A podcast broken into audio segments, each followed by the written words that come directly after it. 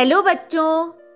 आज जो कहानी मैं आपके लिए लेकर आई हूँ, उसका टाइटल है, विद्या का महत्व। अजय अपने भाई बहनों में सबसे छोटा था।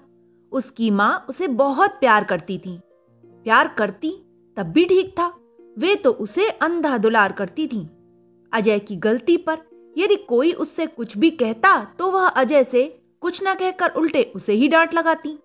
भाई बहनों को यह अच्छा न लगता। पिताजी कहते तुम इसे लाड़ प्यार में बिगाड़ दोगी।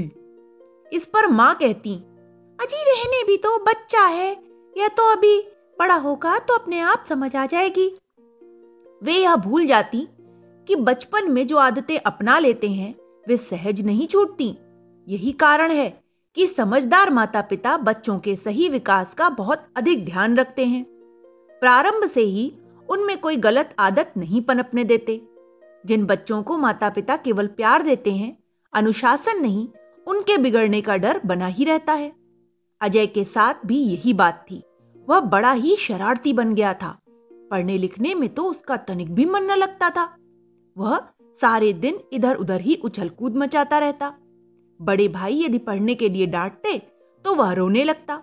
उसे रोते देखकर माँ उसका पक्ष लेने लगती। भाई बेचारे चुप रह जाते। अजय स्कूल जाता, पर वहाँ भी उसका तनिक भी मन न लगता था।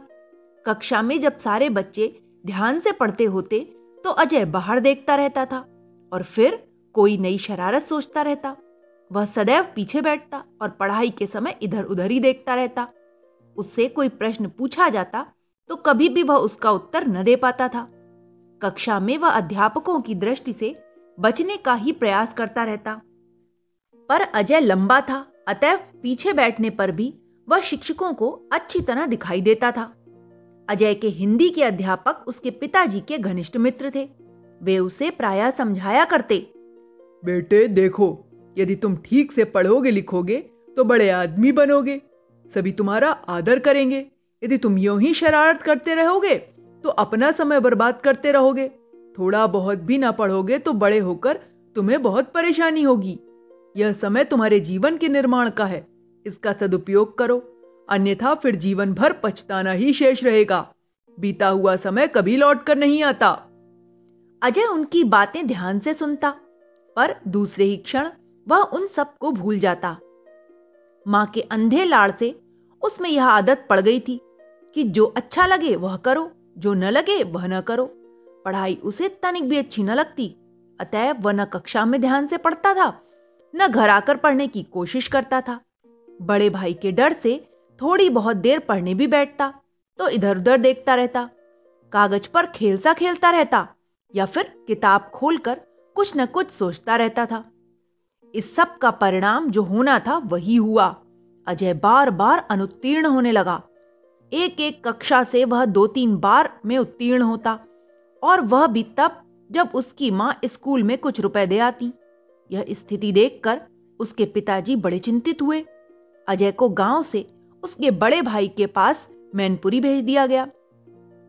अजय के भाई मैनपुरी में वकील थे। अजय के माता पिता सोचते थे कि मैनपुरी जाकर वह सुधर जाएगा। पर हुआ इसका उल्टा। अजय के भाई को तो बिल्कुल भी समय ना मिलता था। उन्होंने उसके लिए एक अध्यापक रख दिया था। अजय उनसे भी न पढ़ता था।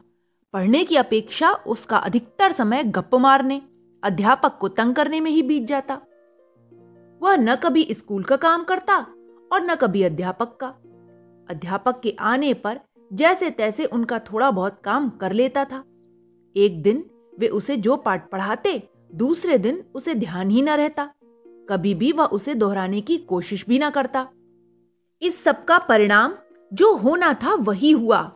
अजय मैनपुरी में नवी कक्षा में तीन बार अनुत्तीर्ण हुआ। उसके भाई ने उसे प्यार से, डांट से, मार से, सभी प्रकार से समझाकर देख लिया था। एक दिन तो वह मन लगाकर पढ़ने की प्रतिज्ञा करता और दूसरे दिन भूल जाता। अजय को आखिर फिर गाँव भेज दिया गया। अब वह 18 साल का किशोर बन गया था। इस आयु में काम करने की बहुत शक्ति होती है। बुरे लड़कों की संगति में पड़कर अजय कहीं बिगड़ न जाए यह सोचकर उसके पिता ने उसे खेती के काम में अपने साथ लगा लिया। पर अजय का मन खेती में भी बिल्कुल ना लगता था।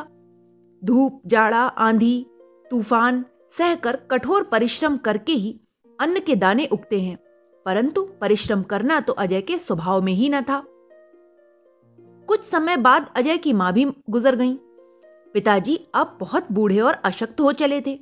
अजय न घर पर ही कुछ काम करता था, न खेती ही देखता था। वह सारे दिन निठल्ला ही घूमता था। उसके भाई उससे बहुत नाराज़ रहने लगे।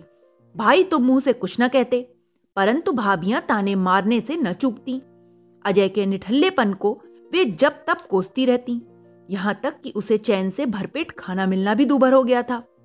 अब अजय बड़ा उदास और परेशान रहने लगा। वह अपने भाइयों को देखता था कि सभी खूब कमाते हैं और मस्त रहते हैं। वह अपने आप को कोसता कि वह क्यों न पढ़ा। अब उसे अनुभव होता था कि यदि माँ उसका पक्ष न लेती, पढ़ाई के विषय में कठोरता अपनाती तो संभवतः वह भी पढ़ लिख जाता और अपने भाइयों की तरह ही शान से रहता। पिताजी भी अजय के लिए चिंतित रहते थे। वे सोचते थे कि मुझे भी भगवान न जाने कब बुला लें, तब मेरे पीछे कौन अजय की देखभाल करेगा? अच्छा हो कि यह मेरे सामने ही स्वावलंबी बन जाए। अतः उन्होंने अजय को समझा बुझाकर उसके लिए गाँव में ही एक दुकान खुलवा दी। अभी भी अजय अपनी उस छोटी सी दुकान पर काम करता है, जैसे तैसे अपना और अपने परिवार का पालन पोषण करता है। अब अजय अपने भाइयों को देखकर ठंडी आंस भरकर सोचता है, काश मैं भी पढ़ लिख जाता। विद्यार्थी जीवन में जो ठीक से नहीं पढ़ते, अपना समय बेकार गंवाते हैं, उन्हें अंत में पछताना ही पड़ता है। तो बच्चों, इस कहानी से हमें यही सीख मिलती है। कि हमें अपने विद्यार्थी जीवन में पढ़ाई लिखाई पर विशेष ध्यान देना चाहिए, क्योंकि जब हम समय रहते नहीं पढ़ते हैं, अपना काम नहीं करते हैं तो बाद में हमें बहुत पछताना पड़ता है। Okay, bye.